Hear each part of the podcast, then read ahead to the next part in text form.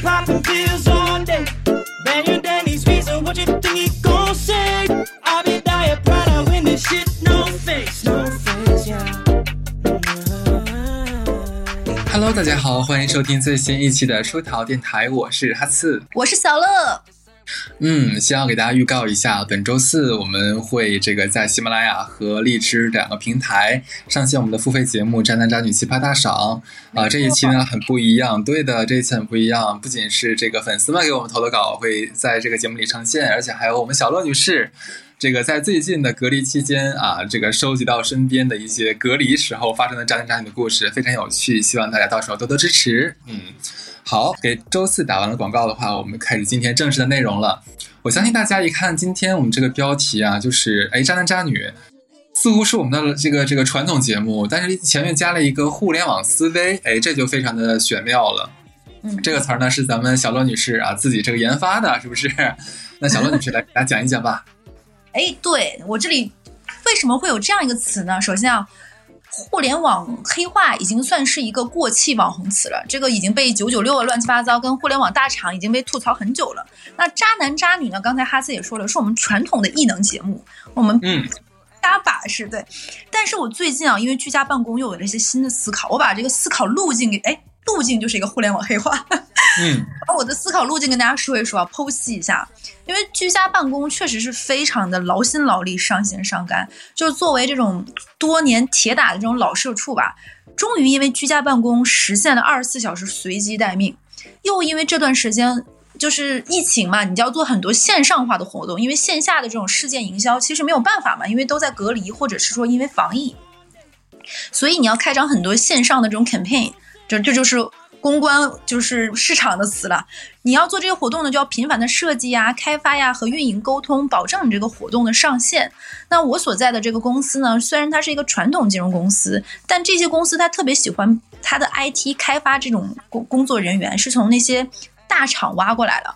因为觉得他们具备着这种互联网公司这种更敏捷、更扁平化的这种管理思维和他们这种开发的能力，所以呢，因为我最近要上线这么多活动，日常就会跟这些原来来自于大厂的那种原装大厂人进行这种沟通吧。所以，因为跟他们这种高频的沟通，导致我这种互联网黑化的能力有了大幅的提升，你知道吗？我觉得我现在可以把就是这种市场人品牌的那一套中英文夹杂的脏玩意儿啊，和那个互联网黑化进行一个有效的结合。有点不不亚于就是那种 Papi 酱的上海话加东北话的那种，我都可以。那那你能来展示一下了吗？哼，我就知道，就是你就是这么有默契，就会 cue 我。对，那我就给大家、嗯、来一段啊。嗯，哦，他自黑，今天下午我们要康考，今天下午我们要康考一下哦。关于这个活动的这个并发量的问题啊，还有前端的页面，我们两边一定要对齐，OK，并且要准备一个 Plan B，否则的话，这波 campaign 真的没有办法打哎。然后呢，关于这个活动的复盘的颗粒度，Sarah 需要再明确一下哦，明确好我们解决了哪些痛点，抓住了什么流量风口，实现了怎样的裂变式增增长。从最初的这个 insight，我跟你说，到最后的这个 TVC 的呈现，都要做到这种重新定义了我们这个子品牌，you know，你懂我的 brief 了吧？那就这样吧，就是 stand by 吧。哦天呐，如果你这么讲的话，其实我这边也有办法来回答你的，就是好的，杰西卡，对，就我们这边的话，其实已经记录好了刚才你说的这个 notes，OK，、那我现在的话就 email 你发你 check 一下，OK，然后你可以转发给那个其他的什么玩意儿，Henry 还是 Tom 帮你 double check 一下，就如果到时候你们 OK 的话，我这边就立刻 inform Pat Patrick。我就是你放心了啦，这个这个 campaign 我这边一定会帮你 push 的，OK，Don't、worry。谁不会啊？呸！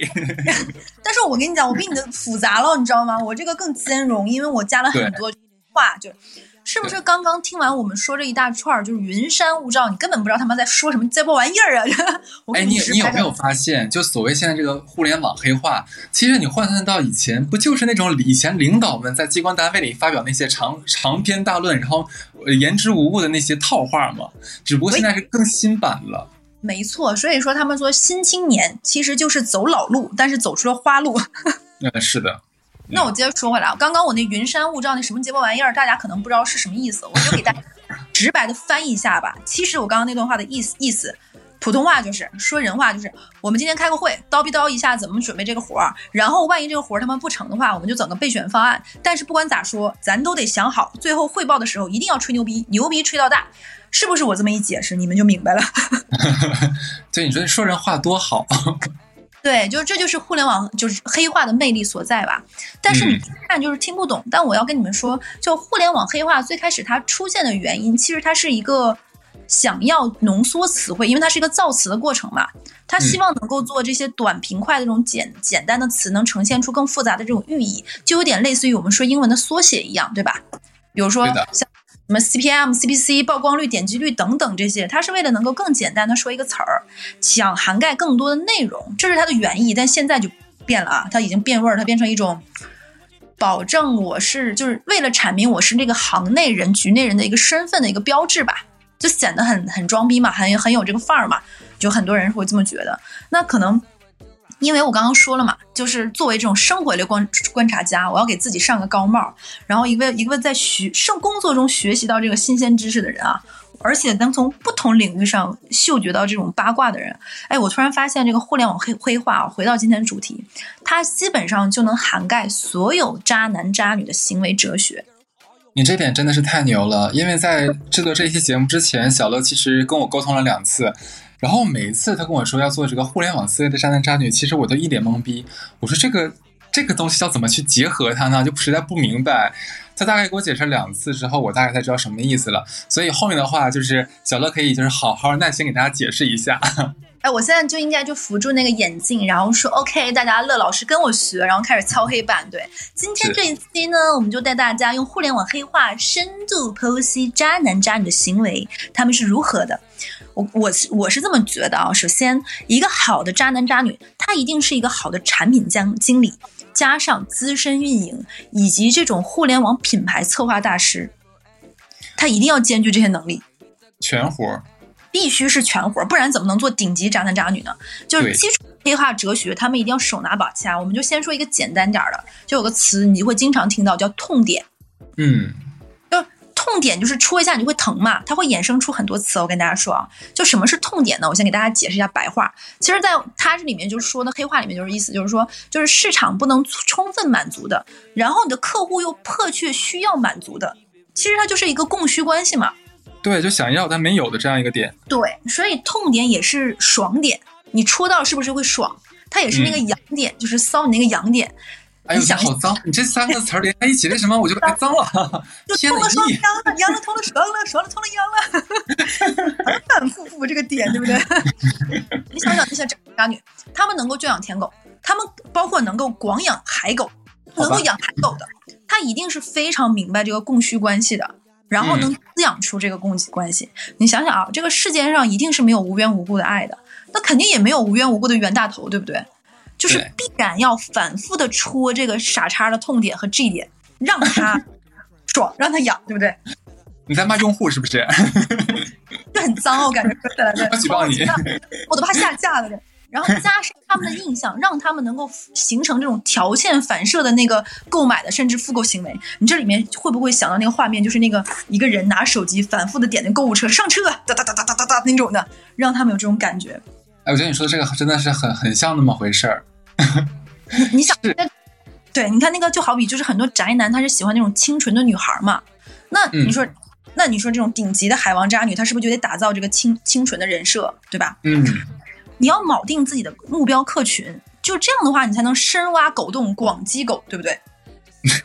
你看，很大风的那些女生，那她肯定就是铆定了那种喜欢这一口，就渴望那种贤良淑德女性的嘛，对吧？双向的。哎、说到这里，我前段时间也推荐那个哈斯看的那个纪录片，叫那个《Tender 诈骗王》嘛，对诈骗王，对，他的剧情其实很老套，但是你想想，它是个真根据真人真事改编。我给大家大概讲一下剧情，其实你们不看，我就给你们讲一下，你们都明白了。就 Tinder 是一个两性交友类软件，就类似于我们国内的探探。探探其实就是沿袭了 Tinder 这个模式，男女双方呢可以互相刷那个好友。比如说你们两个都点击了喜欢对方或者是有兴趣，你们就可以配对。那只有配对了，这个双方才能联系，对吧？如何让对方跟你碰配对？是不是你就要能够 get 到他的痛点、痒点、爽点，那个点是哪里，他才会有多的人选择那个喜欢你啊。那个 Tender 诈骗王这个女主角，这个被骗这个女生啊，她本人其实就是一个其实学历非常不错、相貌不错、工作不错、收入也不错这样的一个各方面都不错的五好女青年。嗯，然后呢，这样的人他肯定是希望跟自己门当户对、各方面相匹配的人去能够勾勾搭搭嘛。那他刷到这个大诈骗网呢，真人哦，就是一个呃出入高档社会，然后有自己的私人飞机，然后表现得非常博爱，有知识、儒雅，爱好小动物，有爱心等等这样全方位的好形象。然后他们刷的匹配度，你有没有想过，这样的人跟你匹配上，并且跟你打招呼，本身心里都会有一点点窃喜，然后觉得啊，是的，就这样就是一个痛点上的匹配了嘛。钓到天菜了那种感觉。而且你知道这个男生手段有多妙吗？他嗯跟女生说我们约在哪里见面吧，他会表现出自己就是环游世界、周游列国，每天都要坐私人飞机去各个地方嘛。他跟这个女生见面完之后，见面完之后，他表现出他对这个女生非常有兴趣，然后跟这个女生说：“哦，我后面有事情，但我非常想跟你深度的了解、接触一下。”那你能不能我邀请你？虽然这个邀请非常的冒昧，很很唐突，但是我希望你能跟我共同乘坐私人飞机去到某某某某某地方，我们能够更长时间相处。你有没有想到，这是一个特别梦幻的场景？嗯，这个就是典型的来那个满足很多女孩心中梦梦想，对对一个这个对对一个好男人的那种幻想嘛，就是这个人设嘛。而且你是不是觉得这一刻你也没花什么钱？那个人真的邀请你免费坐私人飞机，然后跟他去，然后在这个过程中你能体现出啊，他对他的前妻很好，他的前妻也会帮他证明他是一个多么多么好的男人，他们家的小孩也就各种美好的形象，然后他后面就会给你展示他的一些交易啊、一些现金、他的保镖，然后最后他有一天跟他跟你说他受到了什么他的。竞争上面的一些竞争对手的这种威胁，他现在在哪里控制你，给他打钱，然后这女生疯疯狂狂给他打，我没有记错，应该是打了二十五万美金，真的不是一笔小数目了。对，那个女的好像也不不穷。对啊，但是她就这么反反复复已经掏空了所有的卡给这个男的转钱。你想想，其实一个并不笨的这样的一个女生被这么反反复复骗，那一定是她真的深度的绑定了这个客户的痛点，反复的掏反，对不对？把用后面有没有达到那个女孩的爽点啊？那肯定啊，又爽又痒呀。天哪，形成一个闭闭环了，这是个不错的产品，对对是不是？啊，这样就会就有这种就是就是可以让这个项目形成这个链路上更完整，对不对？一亿脏。但是这里要说啊，就是你明确了痛点，你就要明白，就是就像我们就又说回脱口秀大会啊，脱口秀大会上真的是金句频出，袅袅说什么人不能两头都没占，是不是？但是对对人也不能两头要。嗯，你你打造了打造了这种性感人设，那你就没有办法说你啊，我是一个无知懵懂的这种小女孩，我什么啊不懂的，对你不可能卖这种人设，对吧？那你要是那种禁欲帅气的小男小男生，就是那种帅气霸总，那你是不是就不能说你是一个卖萌小奶狗？是的，所以就像任何一个产品，它要立住，它是一个，比如说像某一个某一个 app，啊它打的是多快好省，是吧？那多快好省为主线的品牌，那你就不能说我是一个高级奢侈品，你要有一个主人设，立住你这个主人设，也就说白了就是你的标签。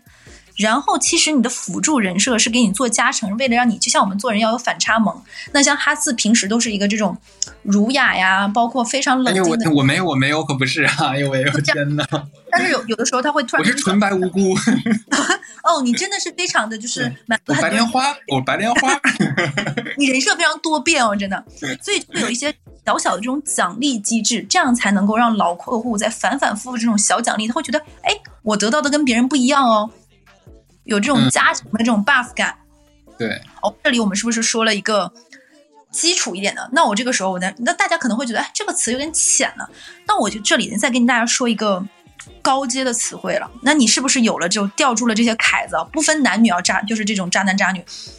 之后你要让自己有了用户，你转化你的用户变成真实，就忠实用户。其实这是一个漏个漏斗，就是你相当于漏漏漏把它漏到更聚焦，对吧？嗯，你有了真实用户，那你就要提升你用户的粘度，然后要实行裂变用户。嗯，是不是这两个词你字面就能明白是什么意思了？我现在就给大带大家深入浅析的解析什么叫粘度和裂变。哦，粘度这个词哦，原来是物理化学的一个词，它是表达一种性质，指那个流体对流动所表现的阻力。这这句话我觉得如果换成艾伦跟讲讲，可能比我讲的更好，所以你就那它这个，粘度的话，跟那个勾股定理有什么关系吗？就就就是都来自就是 呃就是科学，对。那什么 拉格朗日定定理啥的？这里不得不说，是不是我们互联网这些人其实很厉害，就是这种词语的联想能力。但是呢，在互联网黑话里，粘度是什么意思呢？它是指用户对于品牌或者一个产品的一个忠诚度、信任度，以及就是他使用过之后了这种良性体验结合起来，形成了一种依赖的关系。然后形成依赖之后，他才能够反复的消费嘛，有这种期待的一个程度。这大家明白了，这就是粘度的这个意思。所以其实就是我最开始前面说的，其实互联网黑化最开始的意思是希望能够一个简短的小词能涵盖刚刚我说那一长串儿的意思，嗯，更简，这是它的一个原意好意。但其实现在就变味儿了嘛。那这里我们要说，把它联想到渣男渣女的哲学上，你会想说，为什么有些人那么渣，却我们不论是粉丝投稿也好，还是我们花姐的故事，她为什么花姐还能无往不利成为顶级女炮王，并且口碑极高，简直她都应该去上口碑网。然后他们为什么有这种粘度和他们这种，就是这种好口碑，对不对？嗯，我们这时候可以想想，古往今来有多少优秀的作品教会我们这点。就安安陵容的那个香叫啥来着？呃，哎，那等等会儿我我我我能记得住，安利说那个香，鹅梨什么是梨帐香 是吧？鹅梨帐中香，对不啊，对？鹅梨帐中香，沈眉庄的那个暖情酒，它都是为了给对方一些良好的体验，对不对？那你怎么甄嬛把华妃的欢宜香落掉呢？不是有副作用吗？那甄嬛是不是更进阶了？她就为了实现这个忠诚度和那个信任度，她有啥？她是不是有那个画那个就是眉心的那个妆，什么角梨妆？花对小梨妆，对对对，不对，然后还他拿出好戏是孩子，他才能生。对，又能生养。然后呢他，还有什么？他是不是还会跳舞？是不是花活非常多？他因为这些提升了粘度，粘度之后实现了裂变，啊，这是可以说的吗？就感觉哎 我也很，我们只是为了就剖析他们，然后就痛斥他们，对我们恶臭是裂变是什么呢？裂变是就是提升这个用户量，就是成串儿了，一个变俩，俩变仨，仨变一百，这个意思呢就是裂变的意思。你这就是海王海后的专用词汇耶。就是它是就是你就可以理解为它是让产品有一种媒介化的属性，就是让产品本身具备一些内容和话题，它就能自传播了嘛。嗯，你看，人人都说花姐活好不粘人，就是难道这不是一种口边效应和裂变吗？就是人人都说常仔钱好钱好骗，这是不是也是一种裂变？这就是点笑死我了。就是你想想，就是如果如果你就是你，哎，我我们好像是前几期的渣男渣女，就是大家可以回听啊。那个时候我们还是不付费的。我们我一个我的大学同学，就我们当时管他叫安陵容嘛，她不就是能够在一个朋友，她找了一个男朋友，然后通过这个男朋友的圈子里再反反复重新找新的男朋友嘛，嗯，哦，然后对，然后人人都爱他，分手之后都夸他，他还能在这个圈子里继续找新男友，真牛逼。这是不是就是一种裂变？而且人家不止说是渣男渣女圈的互联网大佬了。对，而且他不止实现的裂变，他简直就是经营自己的私域啊！那私域的意思就是说，一个品牌它可以拥有这种自主的、免费的，就是这种多利用的流量嘛，对吧？嗯，包括像我们的微信号，是不是也是我们的公众号？这群像粉丝群，这就是个私域，对，你们如果这里不懂，我们这个种作为甄嬛十级学者，我再给你们举一个甄嬛的例子，她就是他们顶级私域玩家，完全不输给纯元。她的这种故事不胜枚举啊！你想，你想想她，她经营私域有多少小花火？那个倚梅园的那个小巷，对不对？啊在那儿夜市啊、对不对？所有人都包括改编舞蹈，就是让四郎形成了他对他这种非常非常爱的这种粘度，而且还他妈变了。太医喜欢他，对不对？王爷也爱他，复购率他妈极高，贼能生。哎呦我的天呐，就是你想想，就是对这里我要说一下，这还不够啊。说到复购率这里，所有的产品经理，包括互联网运营，他们有一个密不外传的口诀，我在这里可以分享给大家。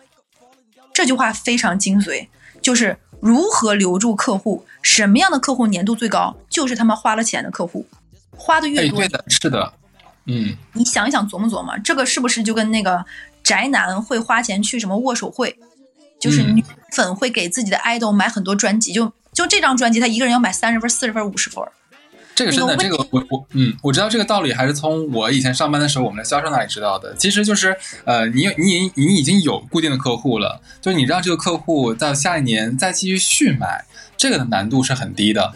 相对比较难的是什么？你开发一个新的客户。是的呀，所以嗯就是花的钱越多，爱的越深，越沉沦。对，事情上放在渣男渣女他们这个行为路径上也非常的就是成立。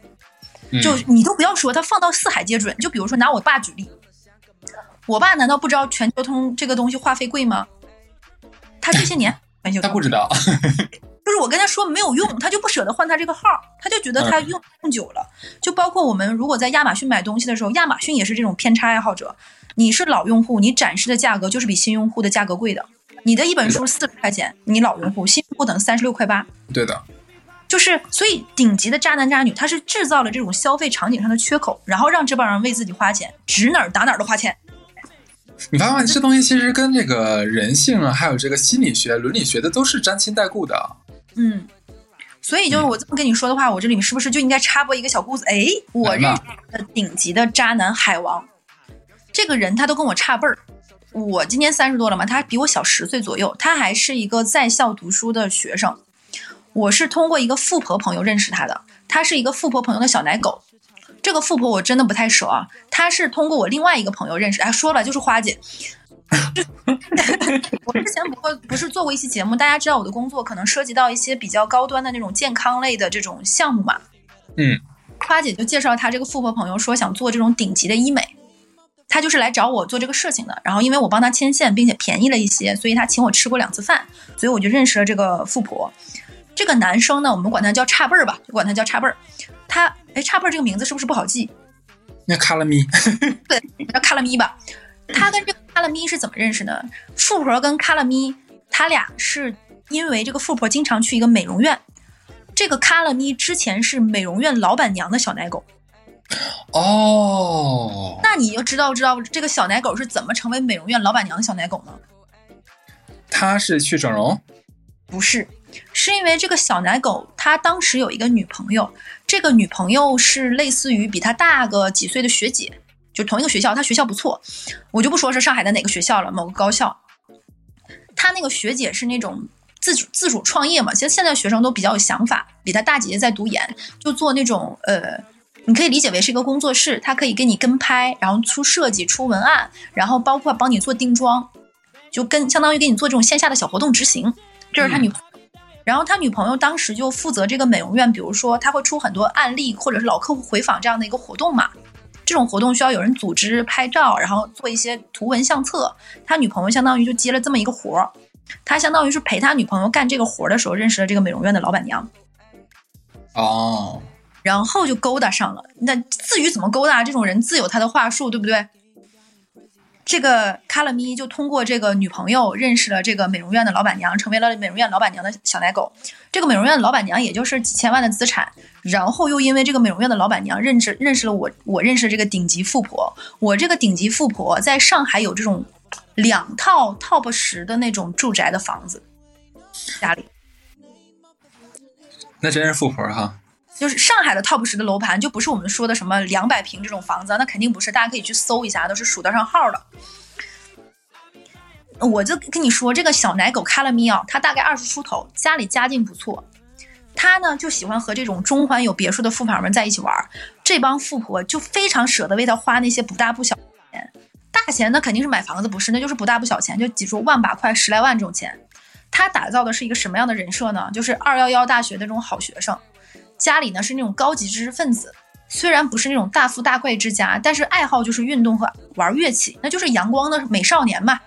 嗯日常喜欢滑雪和看音乐会，懂得一些艺术品，还非常懂各种品牌有研究，不是那种什么卡地亚呀、乱七八糟这种牌子，他是能懂得这些品牌的血缘呀、关系呀，包括这一季的设计啊，乱七八糟，就是有一种审美非常在线，穿衣服也非常有就是自己的风格，比较素雅。比较喜欢玩手表，是不是大家心目中已经有一个这种高高瘦瘦、白白净净男生的一个形象了？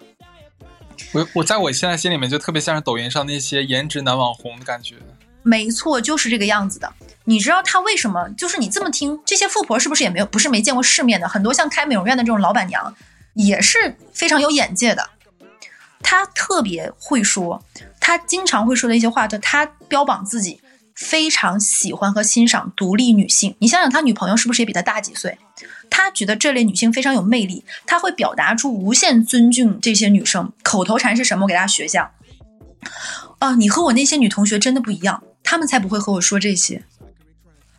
哎，这个很很很会打到人人的内心呢。对呀、哎，谢谢你哦，我不只是喜欢你，我甚至崇拜你。然后他还有说什么？他会说：“天啊，你让我见识了什么才叫做真正的女性魅力。”就是他不只是说你好或者嘴甜，他会觉得你跟别人不一样，你更高阶，你是女性里面就是非常特殊少有的。我在你这儿得汲取到的不只有就是，因为女生有的时候会有一种容貌焦虑和年龄焦虑，她会觉得小男生跟我在一起图什么的，他会打出你跟别人的差异化。就是这帮女生第一次给他花钱哦，他都不要，他一定要保持一个男生自己手里没什么钱，但还要有的那个倔强。你是不是觉得这一刻跟 Tender 王有点相似了？嗯，就是前面都没有让你花钱呀，而且这一幕是不是特别像？这我们这一期不叫互联网黑化哲学吗？你有没有想过这一幕似曾相识？特别像我们在用一些软件的时候，它最开始都会给你一些非常实惠的抵用券儿，让你消费的时候特别便宜，是不是有这种感觉？大流量时代，获取客户都有获客成本嘛，他不花个毛八的，怎么能够套得住你？这个男生啊，大了米，他第一次约这些姐姐，姐姐也都是见过世面的，他肯定不会去那种就真的很贵，人均一两千的那那种餐厅，是不是也不现实？也显得有点装。他会约这些姐姐去那种又 fancy 又年轻的那种餐餐厅。其实上海这种氛围很好，又没有非常非常贵的餐厅，人均三百块钱左右的，是不是特别多？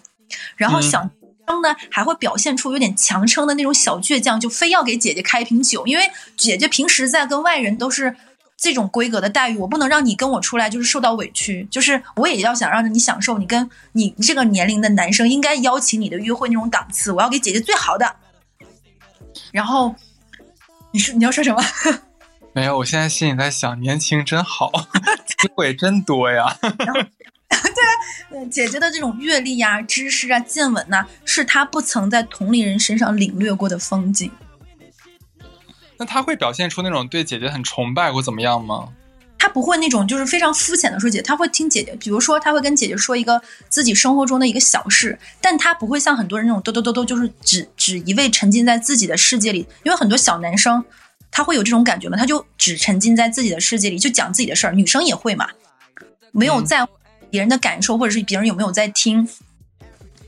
然后，但他不会，哎，有断掉吗？没有，没有，我在听。然后他不会这个样子，他一定会那个就是，嗯，表现的非常有认真。就是我抛出一个问题，其实我这个问题是引出你的很多话，然后会觉得哇，通过你这些话，我学到了很多东西，我掌握了知识，你帮我解决问题，你让我豁然开朗。姐姐，你真的太不一样了。哎呀，就是他只是抛了一个梗而已。有一说一啊，其实我觉得他那个这个技术手段不是特别，就没有说高明到什么地方去。但是呢，就是像岁数大一点的，不管男人女人，就是你身边有一个年轻的这个家人相伴的时候，他又能恰到好处的提一些问题呀、给你一些反馈啊。这个时候，其实我觉得更多是年轻的优势。而且还有一点就是，他打了一个信息差。你有没有想过，他这个东西只对这群人好使？就是你要找定你的客群呀，并且啊，对对于那些对对的，来对的，并且对于那些姐姐来说，其实我只是给你花一些不大不小的钱而已，对不对？嗯，没有想过那些姐姐就算心里明白自己被骗了，但是还好呀，她也可以自我对所以说，这男孩是个非常不错的一个呃产品经理加运营经理。产品经理是他把自己打造成一个这样一个就白莲花、然后男网红的这样一个人设，对吧？运营的话，人家是准确的锁定了自己的客客户群，对吧？精准去打击，精准去营销，我觉得挺好的。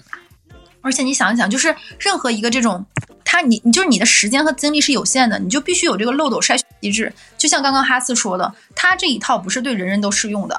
那他如果对人人都来这套的话，其实他也要浪费很多时间和精力的。所以他是不是建立好他的底层模型，他的用户模型？哇，就是这里就要指到了互联网特别爱说，包括我们这个金融行业也被他们衍生特别爱说，就是底层逻辑这四个字。我现在听到这四个字芒刺在背，你知道吗？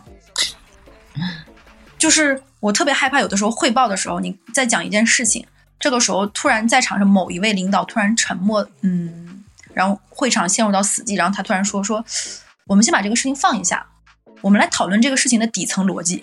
他只要但凡说出这个四四四个字，我就知道完了。就是你前面所有说的事情都白说白做，就这事情推倒重来了。但是呢，就是为什么底层逻辑这么重要呢？就是当你构建好你的底层逻辑了，你才能够精准的筛选出你到底最后打的是哪群人。你不可能贪多嚼不烂的，就是你要做好你的用户分级管理，这样你才能够精准打击锁定客群。之后你要做的是什么呢？就是迭代。因为为什么呢？就是你能，比如说你能辐射十个、二十个渣渣男渣女，他就只有这么多，对吧？那你就要从你的鱼塘里把那些不咋想要的次品淘汰出去。就比如说，你我给大家讲一个，我身边有一个女生，她是一个渣女，她大概我跟她不算很熟，她大概就管她叫渣女好了。她大概同时一般兼容并蓄，要跟七八个这种男生吊在一起，但她的精力也就只能跟七八个人吊在一起。所以她不断的，就比如说再增加个两三个，就要淘汰个两三个，增加个两三个，再淘汰个两三个，然后保持她这个鱼池的生生不息。然后说完这个呢，我们要再说什么呢？是不是你刚刚讲完这些，你们就结束了？没有，你有没有想过这个？我这个时候抛出一个非常非常硬核的、非常高级的互联网词汇了，非常高级。这里跟大家说啊，如果你的约会对象如果是一个互联网人，其实我觉得说出这三个字就显出你有点小逼格儿，就是这个三个字是什么？叫耦合性，不是炸耦合的耦合。耦合哦，对的，是的，我知道这个词。对嗯，耦合性这个词一出，其实就非常的很高阶了。这个词汇，它这个嗯既然都已经说到这儿，我不可能不讲它的到底是什么意思了嘛。就耦合性，它是指就是一个程序中模块和模块之间的这个信息或者是参数的依赖的程度。它主要体现在功能和逻辑层面，是指多个功能或逻辑存在过深的这种交叉，就很复杂嘛。越这样耦合性越强，你的产产品的这个复杂程度越高，那你的价值就越低。其实对用户来说，他的掌握和学习能力越越难。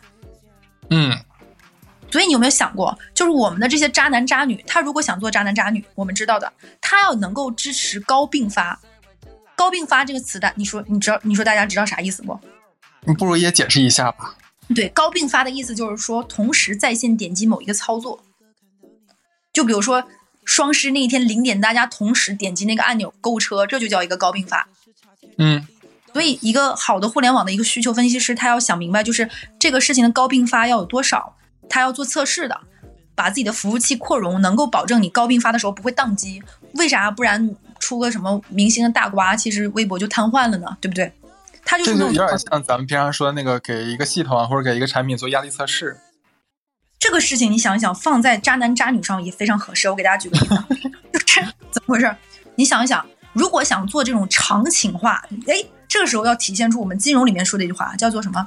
叫做长期主义，是不是现在也是个非常火的流行词？嗯，就你要做一个长期主义的渣男渣女，就是一直做，我不做一天，我不做一年，我做生生世世，再活五百年。想做这种长情的渣男渣女，你就得保证你编的故事吧，他他妈不能串串串摊儿，你就要保证这个故事的连续性。而且你想想，联想到耦合性这个词，你同时吊着非常多的人的时候，是不是这个复杂的就是一个复杂的处理机制？它有非常多的交叉可能性。哎，就就比如比如说我们之前某一期讲过那个渣男渣女的时候，有一个女生，就那个 M 女士，她是不是同时跟 A、B、C 三个男的约？结果她有一天晚上约 A 男的的时候，B 男的又突然跑到她家里，差点 A 男的和 B 男的在电梯里遇到，是不是复杂情况？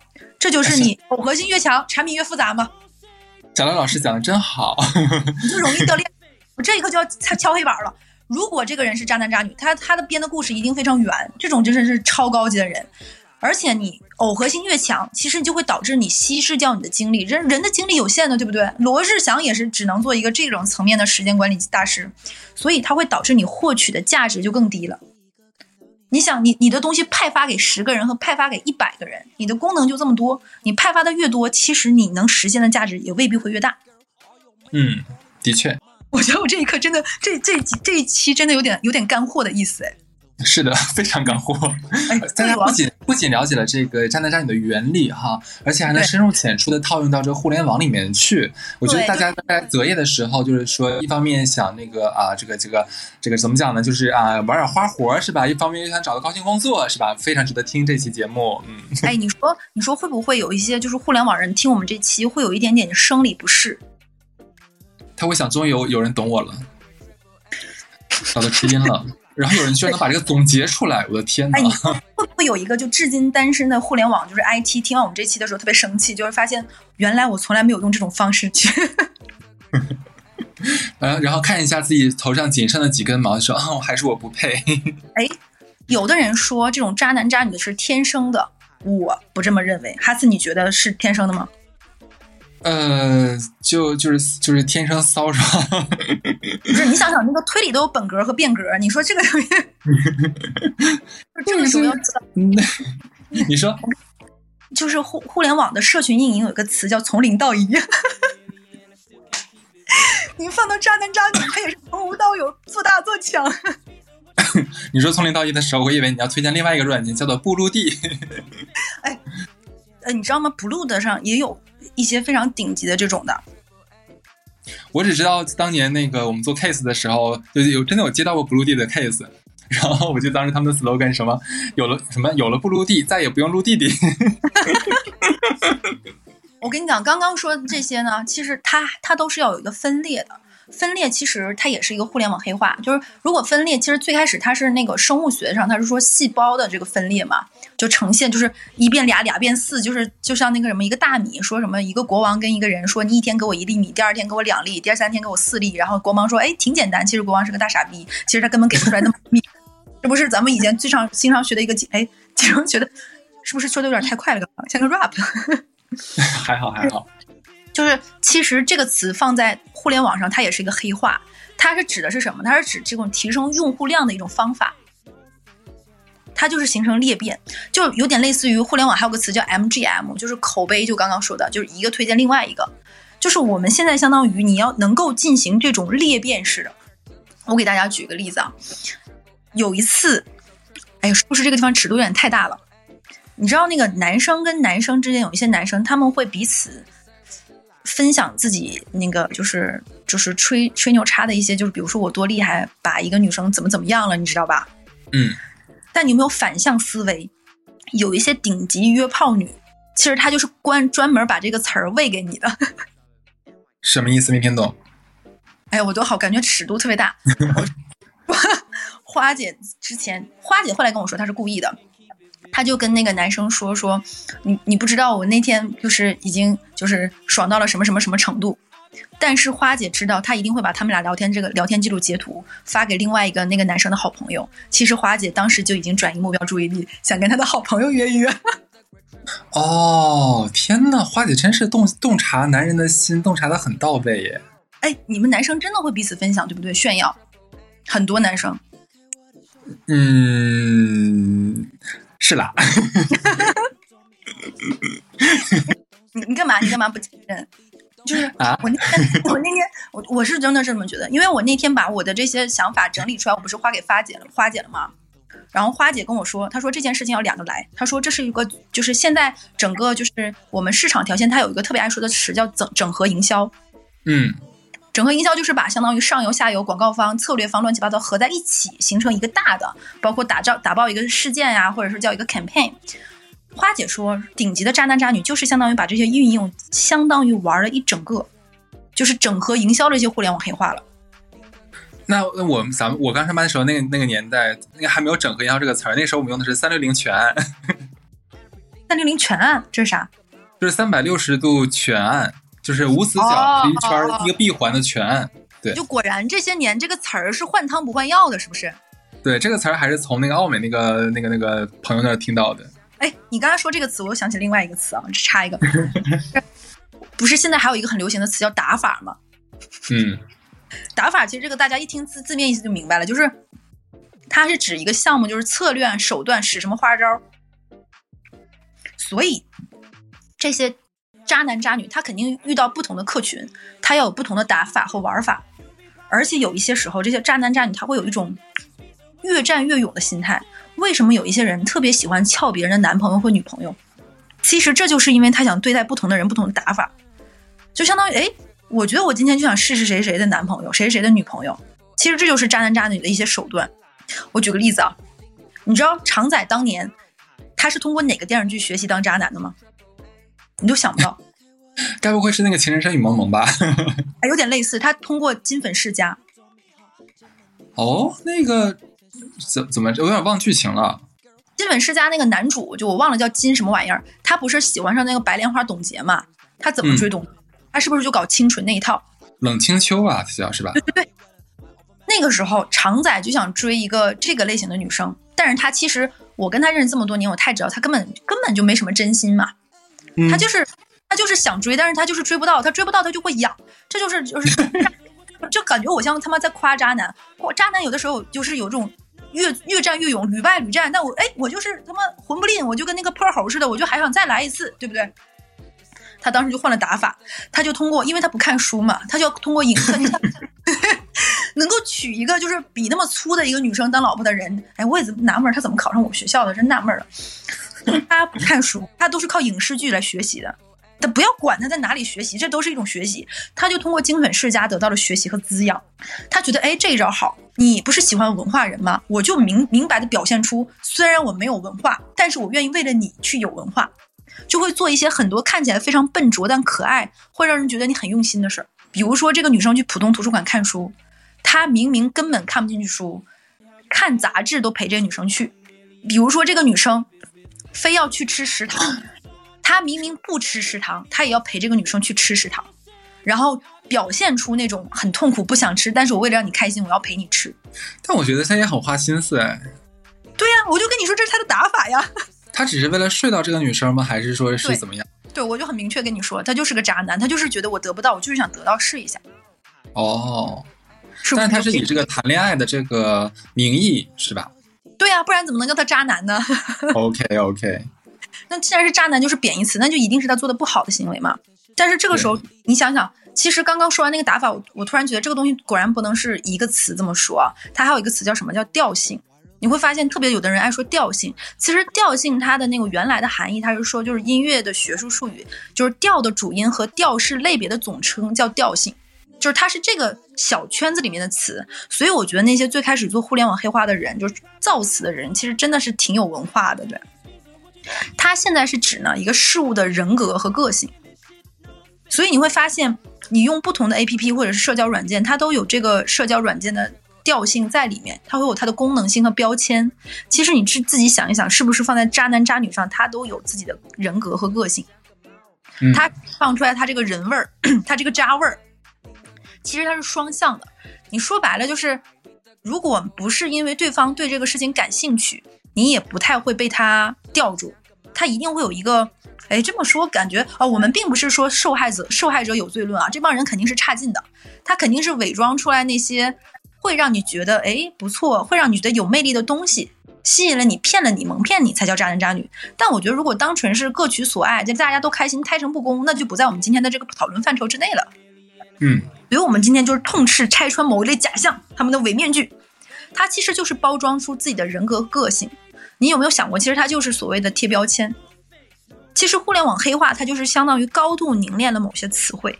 这个时候我就想说，我们回到那个时候说的那个 Tender 的那个诈骗网的那个事情，其实也推荐大家都去看了那个书。其实渣男和渣女他都有，他其实就是打住了他的调性是什么？我就是这样一个高知、儒雅、多金、魅力，并且非常愿意为了你花钱的一个人设，他就打造打造了他这样的一个人格和属性，所以也吸引到了那些人。然后他就自己玩了一套整合营销，好好的。之后呢，我们再说另外一个词，就是叫链路。链路就是什么呢？形成一个事件的这样的一个清晰的方法论。然后呢，还有一个词叫颗粒度。颗粒度这个词是啥意思呢？就是你你记不记得以前我们说就是手机的时候，当时还有什么多少多少像素，四千几千，像素越高，是是其实你的精度就越大。那其实就是颗粒度越细，其实说白了就把这个事儿说的越细嘛。那一件事儿颗粒度越大就是越粗，颗粒度越小就是越细。所以你会经常有听到有人说说我们这个东西的颗粒度有多少，这个颗粒度够不够细？就是说白了就是这个方案够不够细的意思。其实你想一想，你把这个事情放在这个渣男渣女上，你会你会发现，其实他们在骗人的时候，他们的颗粒度非常细。他们会把一个事情的很多，就像我当时跟你们分享过，我前任之前特别爱做的一件事情，就是他特别会撒谎。他跟我分享过他怎么撒谎，他撒谎就是他会不成，他撒一个谎不只是一个谎，他会在一个谎里掺百分之三十的真话，在大谎拆小谎，他会让你发现这个小谎，然后他你会觉得他比如说他想跟你撒谎，就比如说我给你讲个事情，他会让你发现那个小谎，然后会露出哎呀怎么办被你发现了。其实他是为了让你发现，满足心里的那个发现的那个爽感。其实他是为了瞒那个更大的谎。我举个例子啊，我很少讲自己的真事儿。我有一次，他跟我说他在加班忙，怎么怎么样。我当时就觉得不对劲儿，因为那一天应该他没有什么事情，因为我们对彼此之间的项目进展各方面都非常熟悉。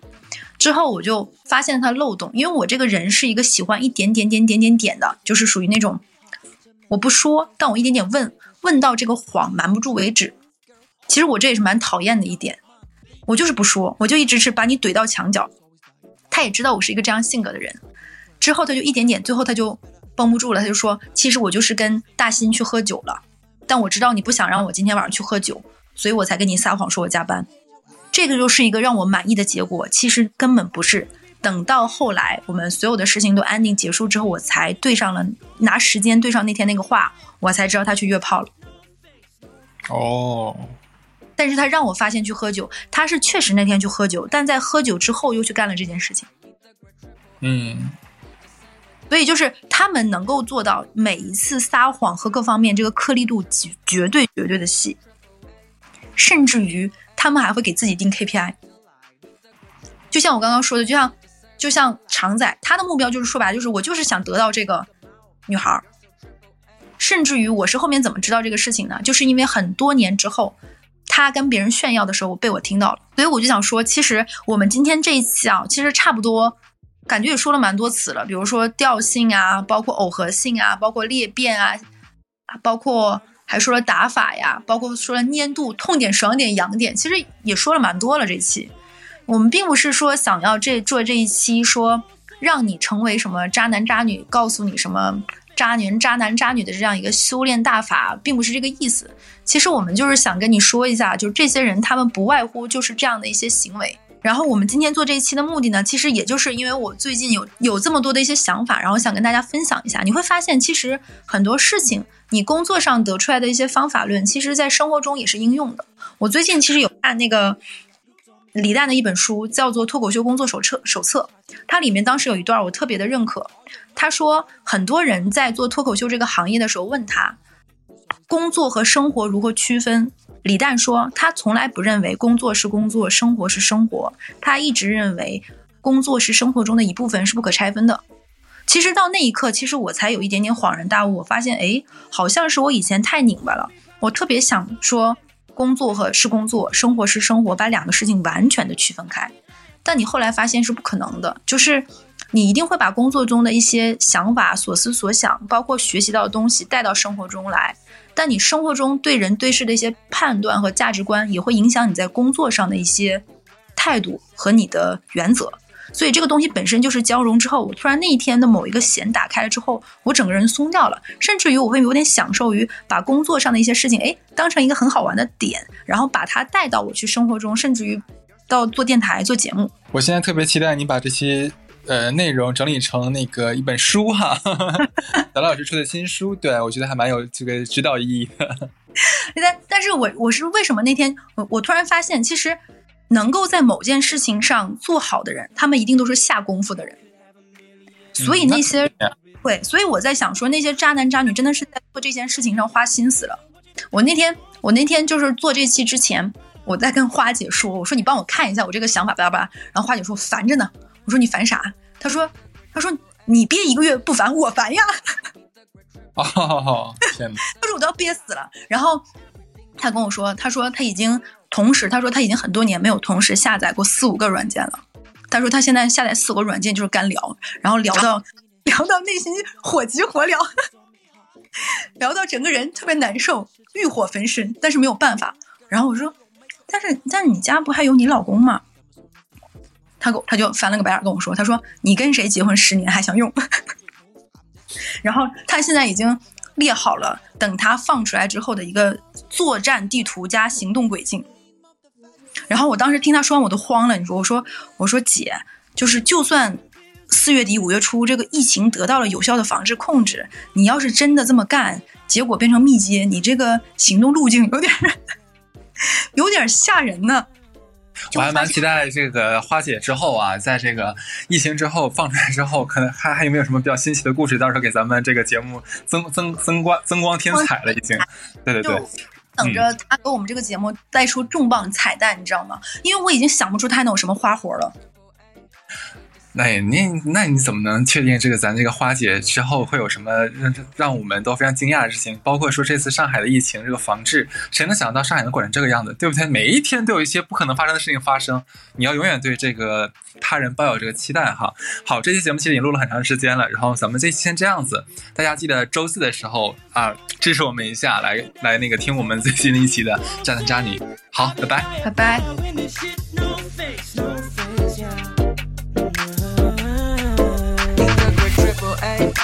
Just say what you like. Need the great triple A. Just say what you like. Everything you wear 怎么像个毛牌？You're so triple A, so triple A. 打开我的手机，第一个看到你，你的 hashtag game got me crazy like 你做美好，这么你 post 的东西，真是差天跟地。Don't move, girl, all your makeup falling 掉落满地。Got me so nothing, facing my flopping, just always dying. Viral living, don't follow trends, accurate trends, accurate move. I'm just better.